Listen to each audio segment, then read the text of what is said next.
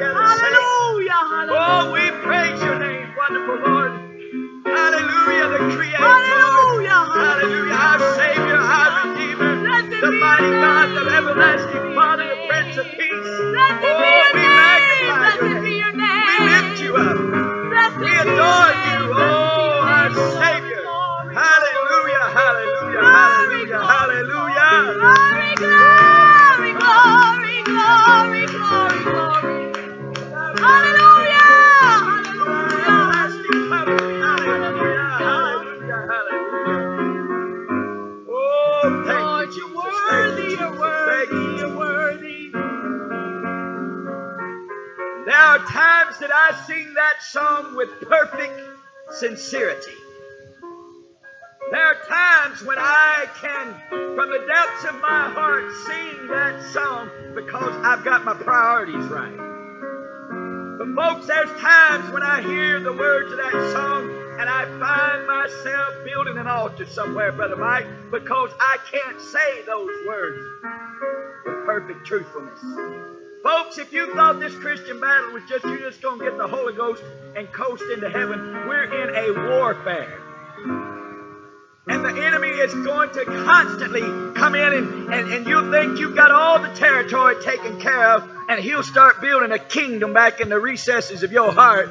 And if you're not careful, you'll let him get a toehold in. But when I hear that song, Lord, my soul loves only you, I start taking inventory. God, do I love you more than cars? Do I love you more than houses? Do I love you more than friends and more than popularity? Do I love you more, God, than all of these things? And I start going down the list. And if I can't check one off, then I get down on my knees and I say, Lord, I want to tear that kingdom down. Lord, I want to love only you because that is all that really matters.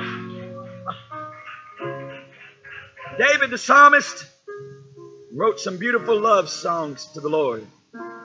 Some beautiful stories of praise and, and of how much that he adored the Lord. But David's life was not always roses, folks.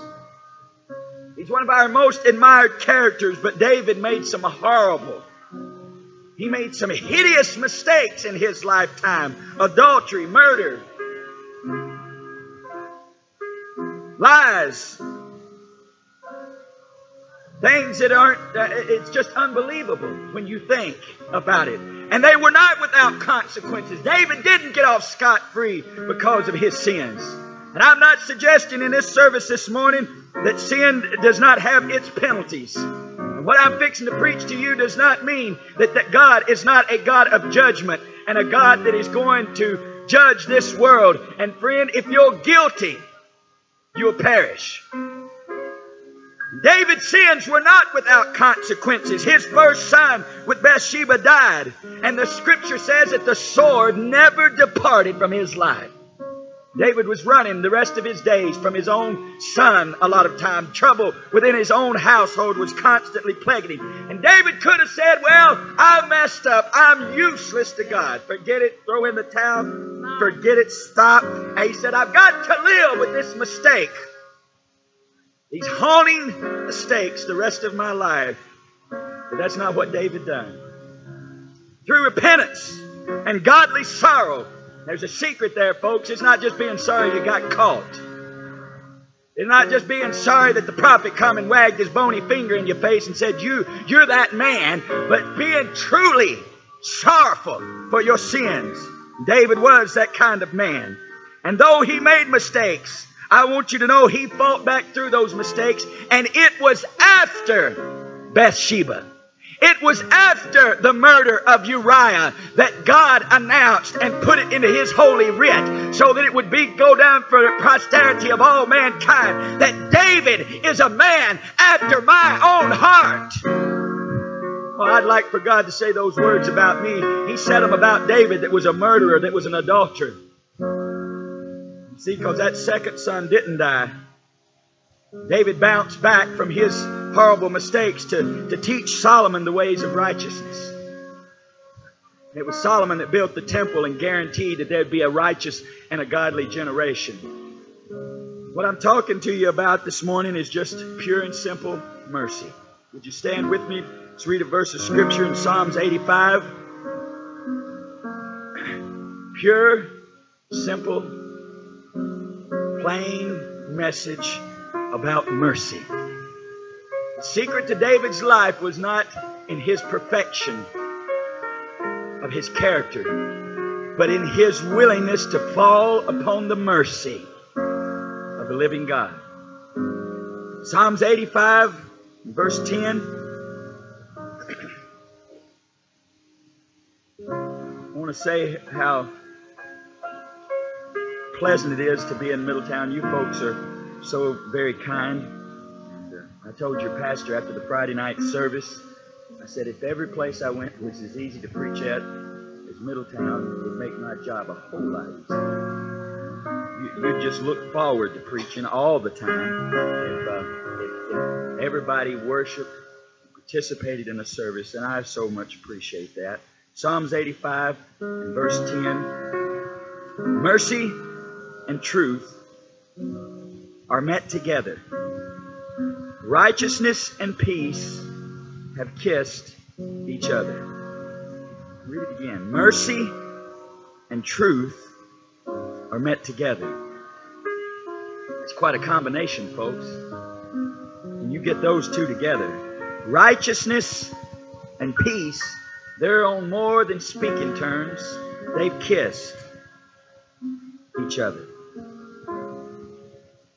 Want to talk about mercy. Let's bow our heads, saints, and pray. There are those in this service today that may have never felt the mercy, that have never known the joy of having a communion with a merciful Lord. Let's pray for them right now as we pray for one another. Lord and Savior, God, we feel the overshadowing of the Holy Ghost here this morning. Lord, it's because a great righteous group of saints have gathered here this day to praise and to magnify your name. That they have come to love and to adore you, and they've done that in song. But not just in song, but Lord, they've lifted up their hearts and praise unto you.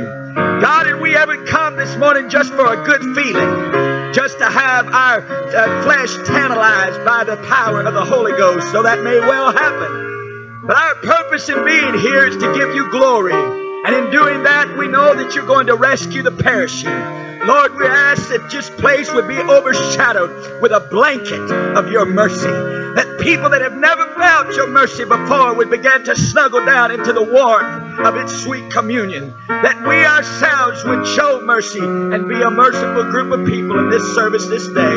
We'll give you the honor and the glory and the praise. In Jesus' name. Amen. Amen. You may be seated.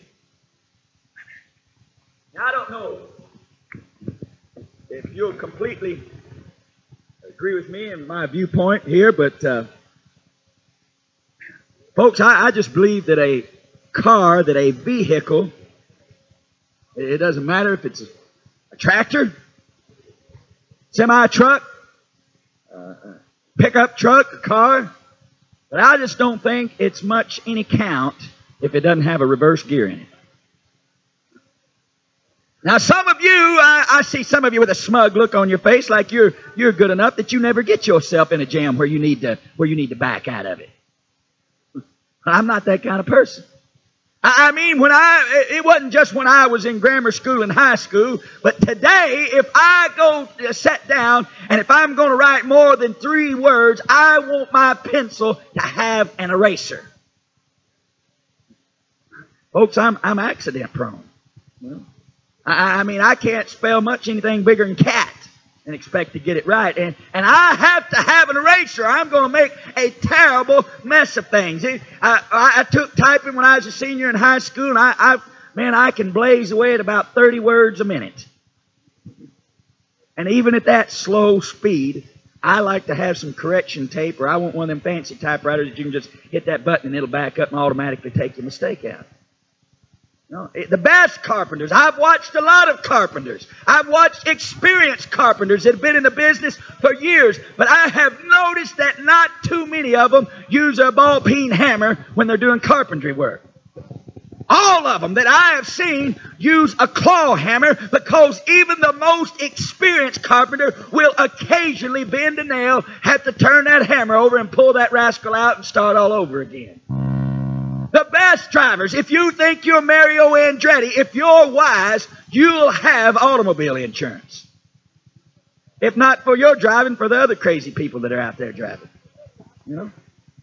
Folks, by virtue and by sense of being alive and growing, we make mistakes. It is just natural. Anything that is alive. Now, now I tell you what, I, I begin to worry a little bit if folks come to me and say, well, brother, brother Willoughby, you just don't realize how close to perfection that I am. And how little husbands are notorious. They, will tell their wife, honey, you couldn't get any better than this. You know? I tell my wife that. And she's skeptical. And, and I, I, I've learned to be a little bit skeptical of people like that because you see, that tells me something. If, if you're not making mistakes, we ought to plant you somewhere. About six feet under somewhere. Because, honey, if you're alive and if you're growing, you're going to make mistakes. There's something that uh, that I think is beautiful about the church of God and the, and the people of God. It's how that a church such as this one, that a sinner can come in off of the street. Pastor can get up here and preach the, the, the word of God, and that sinner's heart is gripped with godly sorrow and conviction.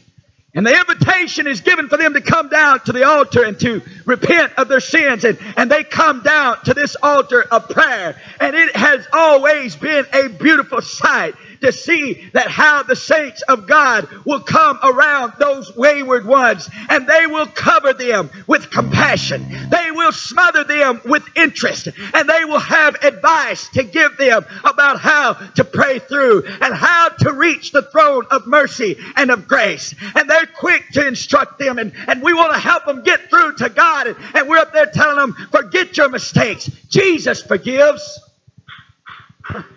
You can hear if you'll stand close by, and if there's a sinner in this altar this morning, you'll hear somebody say, honey, don't worry about your past. The blood can cover any mistake that you've ever made. You'll hear some folks saying, leave your failures at Calvary. Jesus will make something beautiful out of your life. Just bring your broken, crumbled, torn apart life, and you lay it at the foot of the cross, and Jesus will put your life back together. And if you're here today and you're hurting, and you're and you're lonely and you've got pain and misery in your life, let there be no mistake about it this morning, my friend. Jesus can do all of those things. He'll forget your sins. He'll separate you from your sins as far as the east is from the west. He'll put them in the sea of forgetfulness and put up a no fishing sign. Don't let there be a mistake about it, friend. He is a loving and forgiving God, that, and there is nothing that'll get this church cranked up like sinners coming to the altar. Folks, that, it, saints, isn't that what we live and breathe for? Honey, this is what it's all about.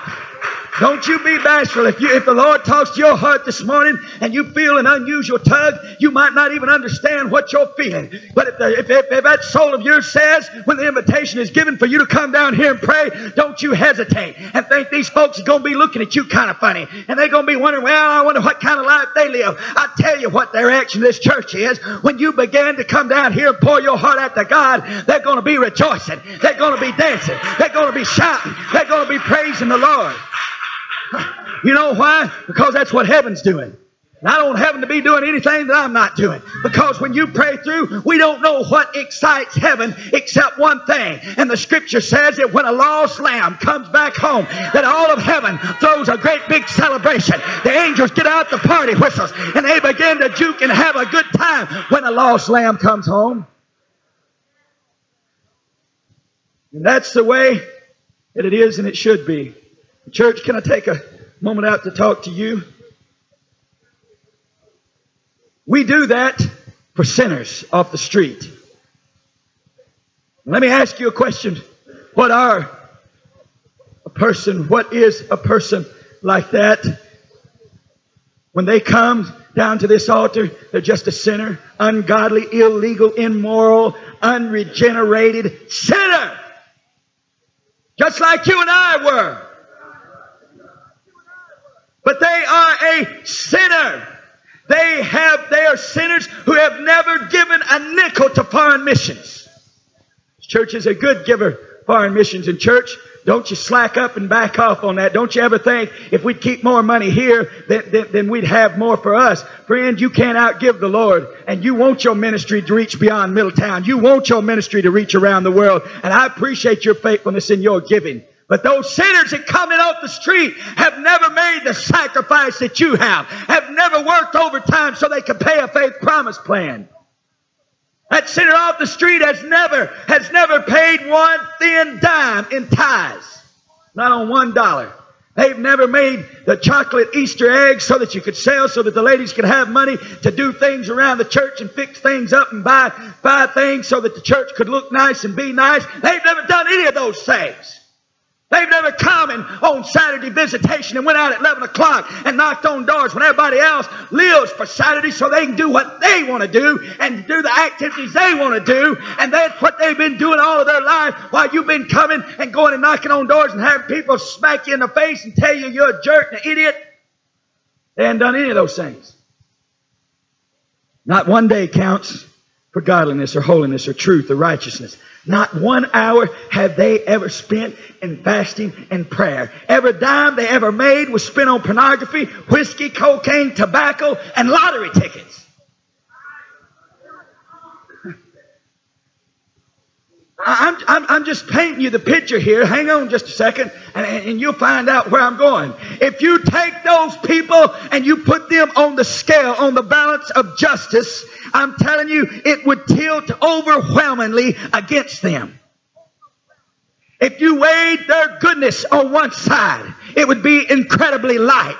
If you weighed their, their, their badness on the other side, it would be incredibly heavy. And he who never tried to do right before in his life, we smother them with compassion, and by the grace of God and by a godly example, we make saints out of them. And it ought to be that way. And there is nothing more beautiful than seeing that happen. But we have so much tolerance for the sinner. Yet we often have none for our own tried and true. Listen to me, saints. We wink at enormous amounts of sin in the sinner off the street. But one of these young people, one of these teenagers, can make one or two little bobbling mistakes, and we're ready to knock them in the head. We'll have infinite patience with somebody off the street that has never done nothing for this church. But when we sometimes we have no patience and mercy for our own. Our criticisms are so bitter, so long lasting, that our young people grow up hunchback.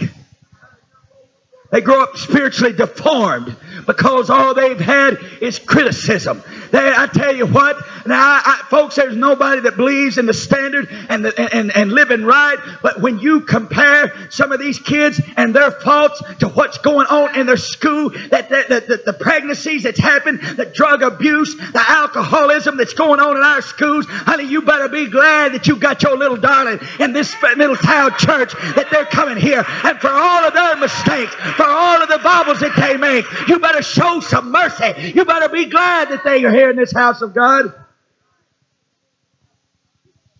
Our children, our young adults, and even our adults make one mistake or two bad judgments. Three baubles. We say, well, bless God to him that knoweth to do good and doeth it not, to him it's sin.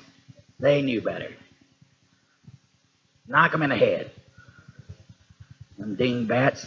Hey, folks, I've felt that way before. I've given people counsel, and they turn around and do the exact opposite of what you tell them, and you just want to strangle them. How could anybody be that stupid? You know what? God tapped me on the shoulder. He said, honey, if, that, if that's the way you feel about them, do you have any idea how many times I'd like to strangle you? Has it ever occurred to you many times you fumbled the ball and you come whining back to me and saying, God, I'm sorry. I could have said you made that mistake 25 times last month, you dummy. But God doesn't do me that way. And honey, you better not do these people that way. You better learn mercy. You better covet mercy. You better be merciful. I'm talking about people with a long record of mostly good, basically good people that we sometimes have no tolerance for. They make a mistake in their decisions about child rearing. You know, they the wife has one opinion about child rearing and the husband has another, and, and then the, the husband or the wife will hold the other one guilty. Things don't turn out exactly like they should, and, and then the other one's wagging their finger at, at, at a loving, kind, tender wife that does that does 99% of everything good, but you keep constantly hounding her about that 1% that she messed up on, and you're going to have big problems, folks. You got you got people, folks. It's a reality. And when me and my wife got married, there was no option. There was no clause in our marriage license that says if this don't work out, this is just this is just a trial run. You know, if this don't work, then then uh, you go that way and I'll go this way, and, and you know it wasn't none of that stuff. But I'm telling you that outside of this church, there are people. Every two people you meet on the street, the chances are one of them's been divorced. And you can be so holy and sanctimonious that you don't want to that you don't want to get involved in those kind of people. But honey, who are you going to get to come to your church? There's a lot of hurting, aching people out there that made bad mistakes, that made bad decisions in choosing a wife or a husband. And we better be merciful. We better learn to be merciful. There's people, there's saints that come, and nine times out of ten, they got a smile on their face and a handshake and a pat on the back. But you walk in one day and they in a grumpy mood and they chew you out. I'll remember that to the day I die. Repent if you want to, honey, but I got a memory like an elephant. I won't forget it. In a moment of weakness, we disappoint a friend, and they can't ever make it right. No matter how much they do, no matter how much they try to make it up, it just is never right again. Friend, we build walls of hurt and anger and resentment and offense without mercy. But I'm telling you this morning, saint and sinner alike, there never comes a time when you can do without mercy. I don't care if you've never repented before. You need mercy. I don't care if you had the Holy Ghost 25 years, honey. You need mercy. I don't care if you've been preaching the gospel for 50 years. You need mercy. Jesus came to bring us a better way. Jesus came to change the offenses. He said, You have heard it said that you hate your enemies. He said, But that's not the way I'm telling you. You do good for them who despitefully use you. You pray for them. You give your food. You meet the needs of your enemies. You show mercy. On Mount Sinai, God came for a visit. You remember when God came to visit Moses and the children of Israel on Mount Sinai? Quite an, quite an occasion. The whole atmosphere was filled with smoke. The earth shook like a violent earthquake. And the rumblings and the groanings, the thunder and the lightnings. And the scripture says that the people feared and trembled at his presence. Friend, you didn't feel comfortable in the presence of the God that Moses was acquainted with. You did not feel like standing to your feet and with an expression of love and gratitude, uh, praising the Lord that Moses was acquainted with. You felt like running and hiding in the rocks because you expected any moment one of those bolts of lightning to pierce your soul because you knew that you was guilty and you knew that he was a righteous and holy God. I want to tell you, if you don't accept His mercy, if you don't allow Him to change your life, friend, you're going to meet that same kind of God, but you don't have to today. I'm telling you that God, that He came for a different thing. Uh, there was a time, and all, that all the law that was given to Moses, its only message could be summed up in just, just a few words. The soul that sinneth shall surely die. That's what you had to look forward to. You wake up in the morning and you get out the good book and you read, The soul that sinneth shall surely die. And you know you got to go work with the grumpiest, grouchiest, heathenest boss in the whole world. And before the day's over, you're going to want to cut his heart out. And you're saying, God, I'm doomed before I even start. I mean, why don't know to even try? Because I'm going to sin before the day's over if I'm not real, real, real, real careful. You know, you know what I'm talking about, folks? We're talking about people without the Holy Ghost that are trying to live by the law. They're trying to not, they won't even want to covet. It's one thing not to want to kill, not to kill somebody, but it's hard not to want to sometimes. Oh, I can keep from hitting somebody, but it sure is hard for me not to clench my fist and grit my teeth sometimes. Oh, I'd like to hit him right in the nose. Coveting. You're not doing it, but you're wanting to. You know? That's all you had to look forward to. The soul that sinneth will surely die. And the people quaked and feared in the present, friend. But that wasn't the last hurrah. That wasn't the last say so. There was a lone figure that stood out on Mount Calvary. And friend, there had been rivers of blood when Moses was given the law. All those sacrifices. There were rivers. There were oceans of sacrificial blood that had shed upon the altars of God. And all they were doing was pointing forward pointing to a day when there would come a sinless lamb, when there would become a lamb that would die on the cross of Calvary. And that lone figure of Jesus Christ stood up on Mount Calvary's hill and he suffered the agonizing death of that cross. He took upon himself, and he who was given no mercy, he bore the full penalty of sin without mercy. That's why when they held that gall and vinegar up to his lips, that sedative that would have eased the pain, he refused it. He wasn't going to, he, he was going to bear the full weight of the judgment of mankind's sins. Peter found out about mercy. You remember Peter, don't you? Man, he's quite a character. Uh, you know, that, that Peter was some more. Fun. Peter was the only man that we know of in Scripture that ever walked on water. Him and Jesus. That's good company to keep, isn't it, Brother Mike? I mean, if you and Jesus, the only one that done something, you pretty well got, you know, got that market cornered. I tried walking on water. I do good to tread water for five minutes, much less walk on it. Peter was the first, he, he, was a first. Peter was in on a bunch of stuff, folks. He was the first in receiving divine revelation. Jesus asking who he is, and he's getting all kinds of crazy answers. And Peter, he's got the answer. I know, I know, I know. The first in divine revelation. He was given when nobody else was given the privilege to having the keys. When old Peter walked around, he could just jingle the keys in his pocket. them, other, them other disciples get to feeling kind of froggy and like there's somebody, old Peter, he just, hey boys, don't forget who's got the keys. Jesus gave them to me. Petey, you know, Pete, I'm the one with the keys, boys.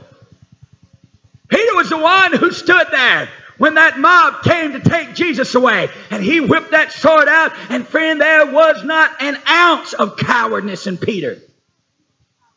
When that group came, the scripture says it was a band of soldiers. I always had an idea, Brother Jim, that it was just all 10, 20, 30 maybe fellows that came to take Jesus away. One of the other gospel writers says it was a great multitude. A band of Roman soldiers was the tenth part of a legion. We're talking somewhere between four and five hundred men. Came with the high priest. Honey, when you can just uh, when you're just a dumb fisherman and you can look 500 men in the eyeballs and whip out a sword and start chopping off ears, don't tell me he was chicken hearted. It was Peter that stood there when the Lord's talking about, and he's talking about being betrayed. Peter says, Listen, Lord, let's get one thing straight. If everybody leaves you, if the whole chicken bunch runs and hides, you count on old Pete. I'll be there when the going gets tough. On the night of the Passover, Peter, if you'd asked him, he would have, he would have said his faith was the strongest it had ever been. If you'd have asked Pete, he'd have said that his love was the warmest and it burned the brightest in his heart that it had ever in his whole life. When he had just seen and been and done and experienced so much and he was at the pinnacle, the Lord was talking about being taken away and being betrayed, but Peter didn't believe it ever happened. He thought they was right before we're ushered in the kingdom of God and he was looking to sit on a throne just any day now and Peter would have told you that his spiritual life was at an all-time high. But before that night was over, Peter failed miserably. We're not talking about next month, next week. We're talking about a man who stood there with a bulldog determination and said, I can do it. But he failed before the night was over. And the enormity of his failure is staggering. I'm talking about mercy. I'm talking about a Savior who had given of himself continually for three and a half years, who had without fault and personal gain had ministered to the multitudes and to those 12 disciples. And when Jesus most desperately needed a friend to turn to, where was they? When Jesus most desperately, how many times had Peter leaned on Jesus' shoulder for comfort and for advice? How many times did he come and said, Lord, they're asking about taxes and I don't know what to do about that. And I, I don't have the answer. And the Lord just says, go catch a fish and the first one you get, I'll have a coin. You go pay our taxes. He was constantly pulling Peter out of a jam. And the one time that Jesus needed a shoulder to lean on, he walks back and looks at Peter and says, could you not tarry with me one hour? Heart was breaking inside of him. Judas, one a hand picked, hand chosen apostle, he had hand groomed to change the, the history of the world had betrayed him and for three thirty lousy measly pieces of silver had went and betrayed him. And he came walking up with a band of soldiers and they came out with a mob. And jesus said you come like i'm a thief or something with your swords and your staves and, and you treat me like i'm common trash. And judas walks up to him. And when he was really i mean even in the midst of this folks jesus is he says friend he doesn't say you scum I can't believe that you'd do this to me after all you've done, after all I've done. In the midst of all that's going on, knowing that he's fixing to be crucified, he has time to look into the eyes of a traitor and say, friend, Judas, are you sure you want to do this? This is your last chance to back out, Judas. I, I, you haven't gone too far yet, Judas. You've made some bad mistakes here, Judas. You're stepping on thin ice, Judas. But if you'll turn around right now, Judas, boldly without instruction. Peter just made a blunder of everything. He whips that sword out with no instruction from the Lord, and chops that servant's ear off, and, and, and to Peter's dismay, Jesus is arrested. He sees him take him away. As the torchlights dim as they're making their way down the rocky path back into the city, Peter he kind of he kind of slinks along in the shadows behind him and John. Rest of them scatter like sheep. Peter and John, they just kind of slip along in the shadows. They're following Jesus and that band and that group and that angry mob back into the city. The scripture says that Peter follows afar off. I never seen this until recently, but if you if you want to check it out for its accuracy, John 18 and 16, you have to piece it together. Mark 14 and 66, and there's some other scriptures. But if you'll piece together, you have to take all the gospel writers and, and line it up chronologically. But if you'll look at it, you can check it out. John, the scripture says that John, knowing the high priest, gains admittance and goes upstairs to where Jesus is at. It was probably when it was upstairs, it was probably just down in a, in a, in a courtyard into an entrance. And the scripture says that John, knowing the high priest, goes in. He was undoubtedly personally acquainted and he had family ties and relations with the high priest. And when nobody else was brave enough and when everybody else was thinking of their own hide, honey, when they took Jesus away, every one of them men expected to be the next. Why do you think they was cringing and hiding when after the resurrection when Jesus appeared into them and they was hide all hiding in that room? They was hid out on the backside of town hoping that nobody found them because they didn't want to be the next one on that cross. And they're running and hiding, and, and, and John goes in and to see what's going on on the trial of Jesus. And the scripture says that Peter stays outside. John comes out, and he's encouraged by what he's seen. If you'll read this, you'll see that John goes in. I'm going to read a little bit between the lines, but it's there, folks. And he comes back out and talk, starts talking to Peter. And I'll tell you what John was trying to get across to Peter. Because when you read it over in Mark and stuff, when John walks in there and he's seeing how the trial is going, they're bringing in false witnesses and the prosecuting attorneys calling up the witnesses. And they come up and they tell, make up this outlandish story about Jesus of Nazareth. And then they leave the witness stand and the prosecuting attorney calls the next witness. And he comes up and he gives his testimony. And the book says that they could not agree in their testimony. They paid them. They were false witnesses that were hired, and the dummies still couldn't get their story straight. Reading from the cue cards, they couldn't get it right. And by Jewish law, you could not condemn a man except in the mouth of two or three witnesses. And honey, old Caiaphas and them were on the hot seat. They had went out and arrested Jesus and created a mob scene that they were going to have to give account to Pilate for. And here their whole case was crumbling around their feet. And I guarantee you, knowing the heart of John, oh, John said, I'll take the stand on Jesus' behalf. And no doubt, he testified on the account of Jesus and told about all that he'd seen and all that Jesus meant to him. But you see, they dismissed John's testimony because the testimony of one man didn't mount to nothing. John gets all excited. Woo! He says, Peter is out in the outer court. If I can get Pete, and he goes running out there and he asks the damsel to open the door, and he goes outside the gate and says, Peter, you're not going to believe this, but them dummies can't get nothing straight in there. And if you'll go in there with me, we can testify on the Lord's behalf, and we'll get Jesus off scot free. Peter reluctantly, because he's scared about this whole situation. He's been in the forefront in the light, and he's afraid that things go wrong. If this trial goes sour, he could end up in the same pickle Jesus is in. But he agrees to go in, and as they walk up to the door, the damsel unlocks the door and opens the door and lets him in. And when Peter goes past, she looks at him. I've seen that rascal before. He looks familiar. Peter, he kind of turns his collar up. He's, he's getting even more nervous now, and he walks over to the fire. He's trying to avoid detection. And the little gal, she follows him, and, and she looks at him, gets around in front of him, and Peter's trying to keep his back to her, but she gets around where she can see his face in the reflection in the firelight, and she looks at him and says, Yeah, you're one of them. And the scripture says that he denies it and says, in, in- in good old Tennessee vernacular, he says, he says, you don't know what you're talking about. You've made a mistake.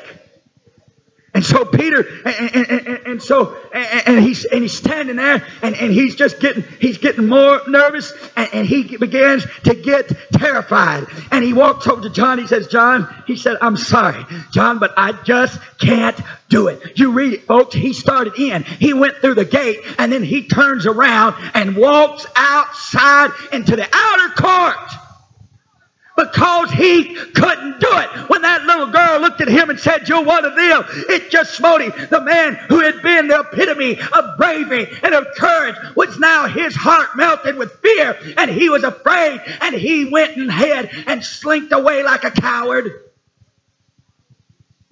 But the cold drew him back to the fire, and it wasn't just long till he was at a different fire, but he's standing around and he's warming at the fire, and another lady walks up and says, and says, You're, you're, one of them. And this time, he's, he, he's had, he's been standing there long enough, and it's been eating away at him. The fear, the fear, the loneliness, the discouragement, it's eating away. Folks, it can happen to you. It can happen to you. It can happen to you. He that thinketh he standeth, take heed lest he fall. And it had been eaten away at him. And she walks up and says, You're one of them. And the scripture says that he turns and with an oath he denies it. He swears by the living God that she doesn't know what she's talking about. In about an hour, he doesn't know he's at John's in a Peter's in a pickle. John's in there trying to trying to help Jesus. Peter's chicken to go in, but he can't leave. Part of him wants to stay, part of him wants to run and hide in the darkness. And he stands, and the scripture says, I've never seen it, but he was there for a whole another hour, pacing the floor, walking around there, around the fire, trying to figure out, trying to get up his courage, trying to get up his nerve to go back in there to testify on Jesus' behalf, trying to get up the nerve that he could go in there and, and- and stand up and, and, and be the witness for Jesus that he ought to be. And he's hanging around for an hour, and another fellow walks up and says, You're one of them. He said, I can tell by the way you talk. You're from Tennessee. Folks, I lived in Illinois for seven years and Minnesota for three, and they still go, You're from down south, aren't you? Tennessee, maybe? You can't cover it up. You know? Said, You from Galilee, boy. You talk like one of them fishermen down there from that fishing village. And then another one walked up. It was a kin folks of Malchus. You know who Malchus was? He's the one that got his ear chopped off. One of his kin folks says, Yeah, I seen you in the garden. You're the one that whacked my cousin's ear off. Peter throws a raving maniac fit. And he begins to curse and to swear and to say, Can't I get it through your thick skull? I don't know him. I don't like him. I wouldn't walk across the street with him. I won't have anything to do with him. And while he's going through this tantrum and this rage, the rooster crows, cock a doodle doo. Sick rooster.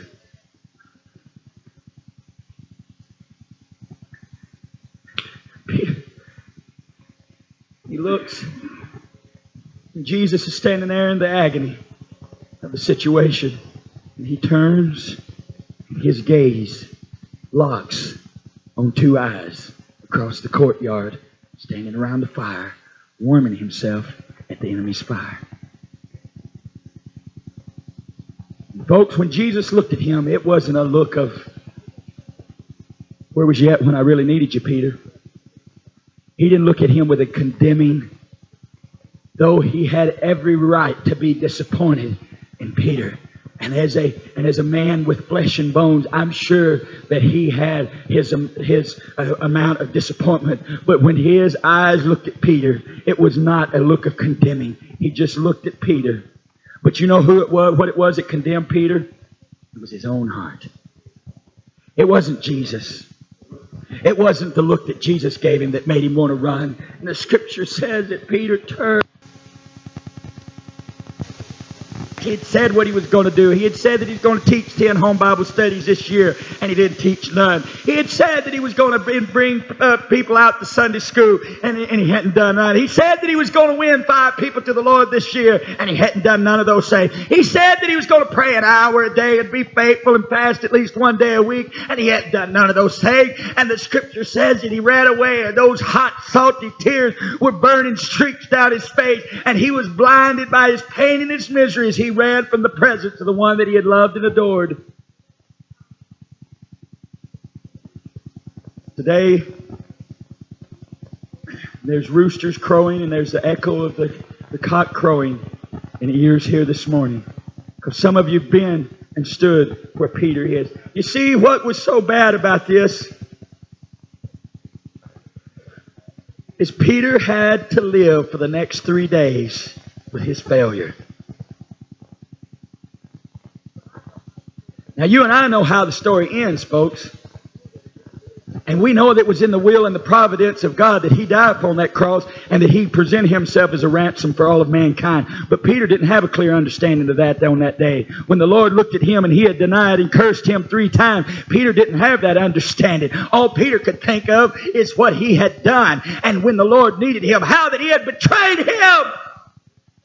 And all Peter could think of is how did that big burly soldier stood there with that whip cord surreptitiously in his head. And every time the, the sound of that lash echoed in the ears of Peter, every time he laid down to sleep, he'd stick his fingers in his ear. He'd try to shut it out. He'd try to get it out of his mind. But he could hear the crack of that whip as that burly soldier expertly laid that lash to Jesus' back. And as he dragged it back, that thing just eh, that glass and that bone in the end of that whip would just hiss like a snake as it came across that cobblestone courtyard. And then he'd crack it again on the back of Jesus. And he'd open up gaping wounds on the back of our Lord. All Peter could think about is how that they had planted a crown of thorns and they had without any mercy had rammed it down upon the brow of Jesus. And those thorns had pierced into his very skull and the blood came running and streaming down his face. All Peter could think about were the slaps was the Malkis when they hung the purple robe on him and said, Okay, King, you are so smart, you're such a prophet, prophesy to us. Tell us who it was that slapped you. Tell us who it was that, that, that's, that's beating you up. And they spit upon him and they mocked him. And Peter would try to run. He'd pull the cover up around his head and he couldn't forget. He'd go down and he'd take a walk on the beach and try to listen to the waves splashing up on the shore and think pleasant thoughts, but all he could think about was off in the distance as he watched as they hung Jesus upon that cross and he had those nails driven through his hands, as they had pierced his feet with those nails, as they had walked around him and wagged their heads and mocked him, Peter couldn't shut it out. It haunted him. It tormented him. It followed him every moment. The three agonizing, long 24 hour periods, it haunted him. His failure, his mistakes.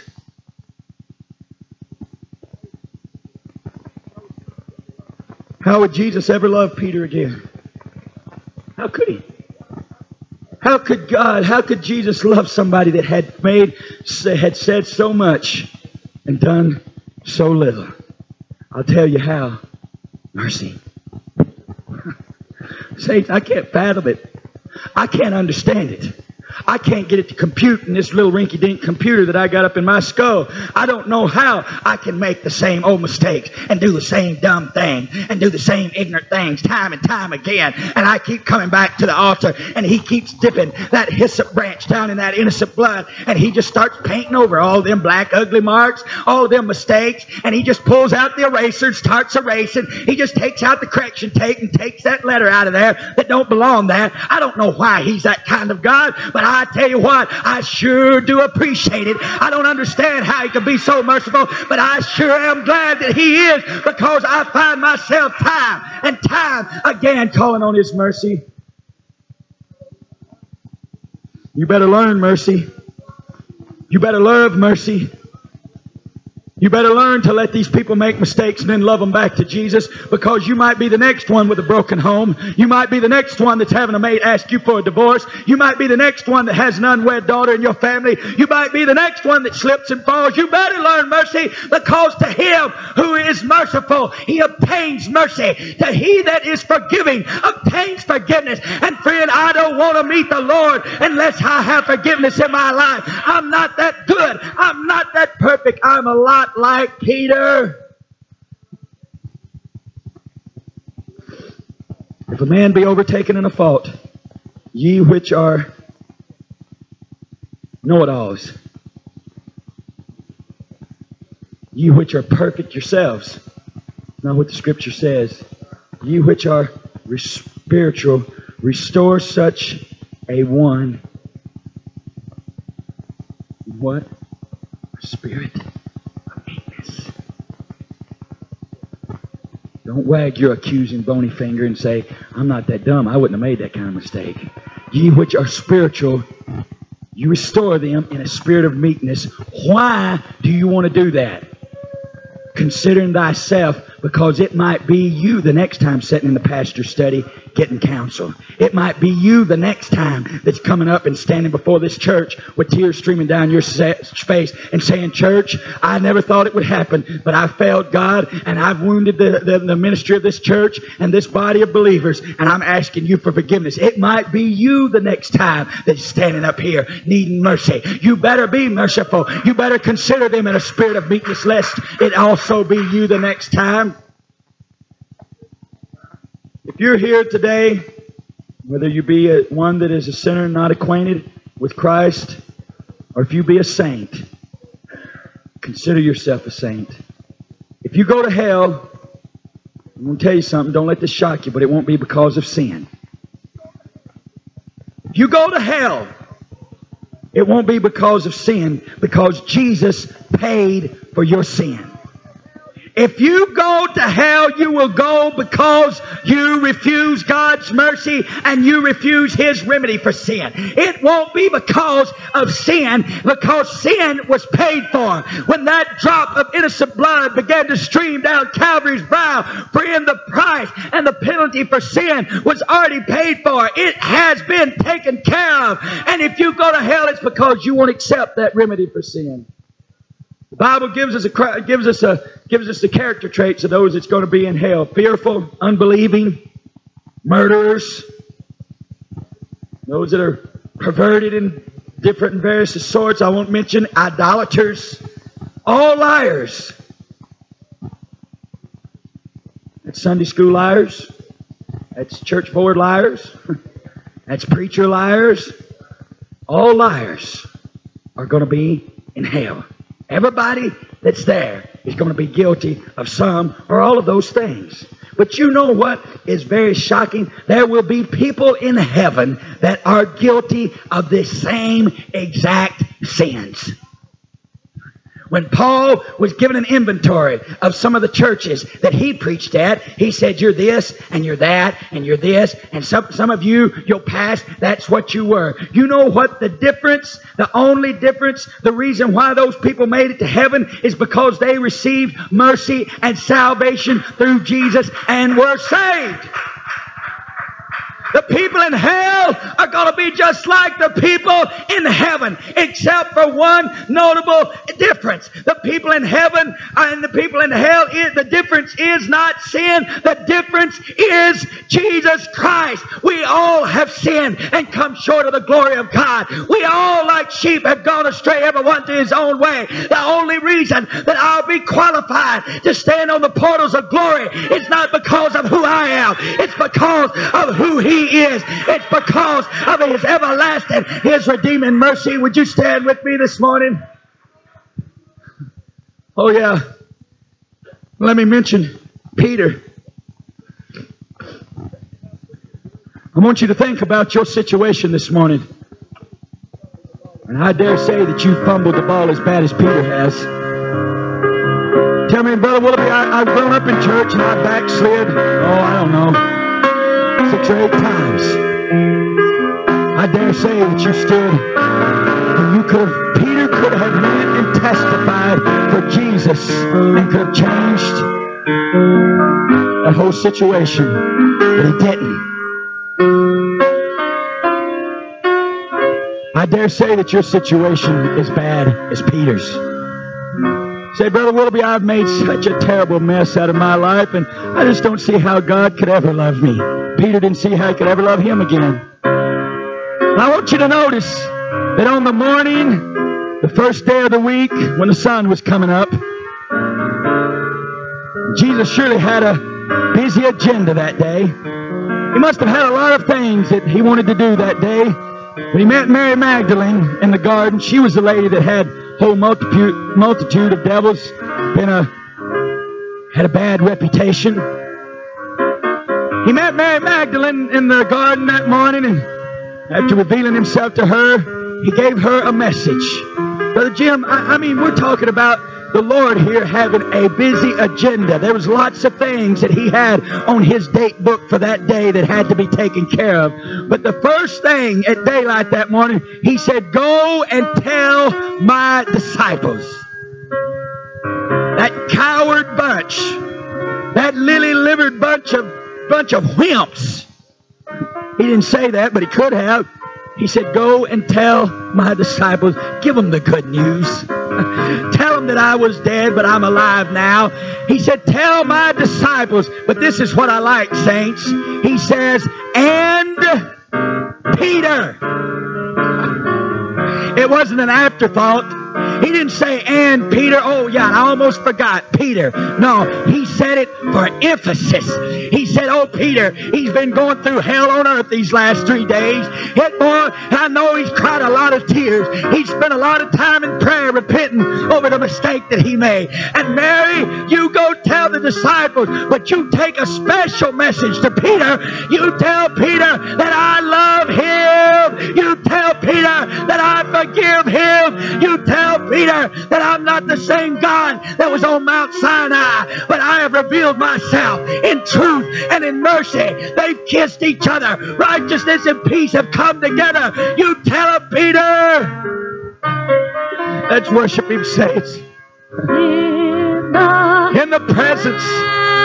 Hallelujah.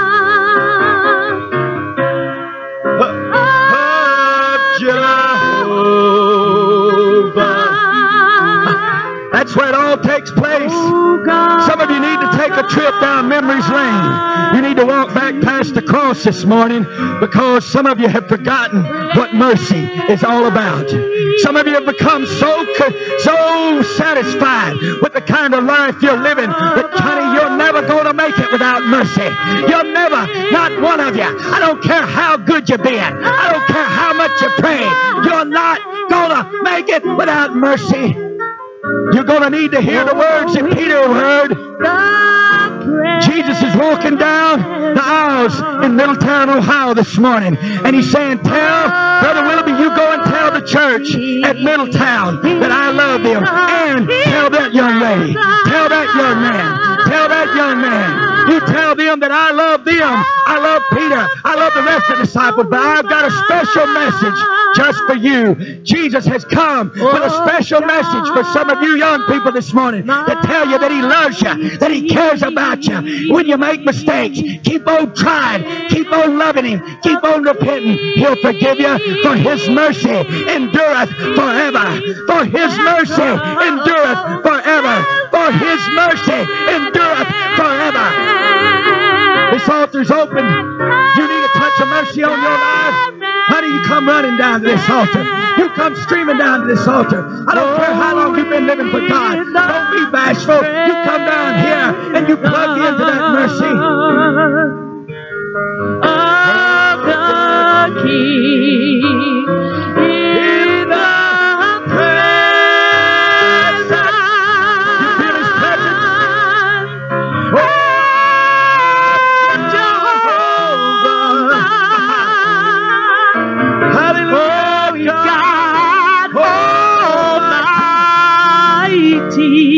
There's some more that need to come. There's some more that needs to come. Send a friend of mine, would you come and lay with him to, to cleanse you? Would you allow him to lift that heavy burden of sin off of your life? Hallelujah.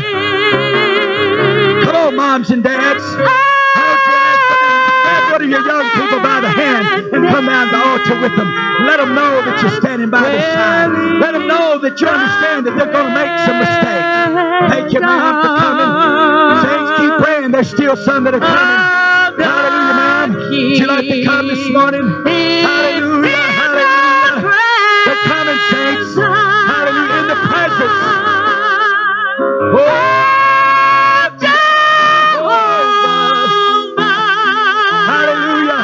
Thank you, son. Oh God, oh, Mercy, mercy, Almighty. Hallelujah. He's the Prince, the Prince of Peace. Hallelujah. Saints, let's come on and gather in and pray with these. Some young ladies up here. Some young men. Come pray with them. Find somebody. Maybe you don't feel like you need mercy but there's some that do. Come and stand at the side. Hallelujah. Come and give them that compassion, that instruction that we were talking about. Ask somebody to come with you as the saints are coming. Would you would you come? Would you come? of the King in the It's never too late. It's never too late. It's never too late. I don't care how many times you made mistakes. It's never too late if you'll come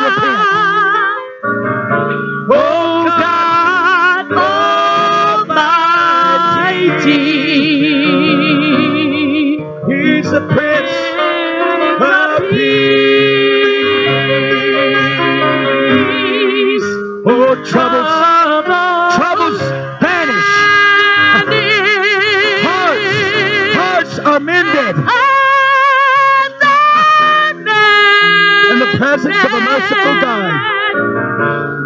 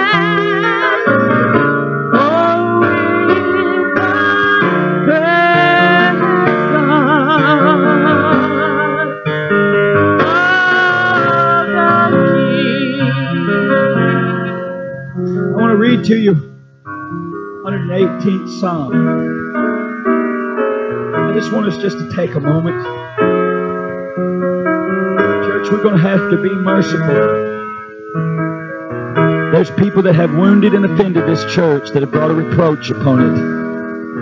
But who are you, you and I to stand and judge their righteousness, their wrongness? I try to be very merciful because I make a lot of mistakes. I need a lot of mercy myself. I want to read this to you, and I don't know, but if you feel the urge, I, I I want you, one of the words of praise in the Bible denotes that in the lifting of hands, sometimes, you know, sometimes we lift our hands different ways. Sometimes it's kind of a, a it's kind of an action of, of victory and of triumph. Have you ever noticed how sometimes saints will lift their hands and they, it's kind of, you just do your arms out like this? You know what you're doing? Maybe not even realizing it. You're kind of making a funnel. You're just saying, Lord, pour me full. God, here's my cup. I'm lifting it up, and God, I, I, it's got a great. I'm Not just a, I'm not just putting a little bitty mouth on this jug here, God, but I, I, I got a great big. You ought to be able to hit this open spout real easy. I tell you what, folks, I, I just feel like asking the Lord to fill me up with mercy this morning, just to make me compassionate. There's people out there that have done all manner of ungodliness, and we've got to learn to love and to be merciful like our Lord does. In the 118th Psalm, it says, Oh, give thanks. If you get the urge while I'm reading this and you want to get your, your, your pitcher filled up with mercy, then just make a funnel and let the Lord just touch you right now. Oh, give thanks unto the Lord, for he is good, because his mercy endureth forever.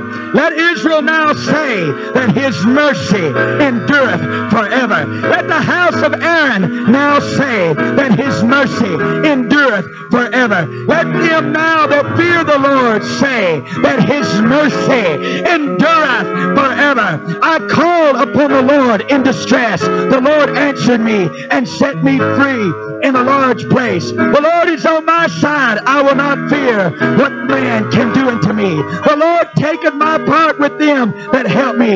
There shall I see my desire upon them that hate me. I tell you, for he is good and his mercy endureth forever. For he is good and his mercy endureth forever. Let's say that one time together. For he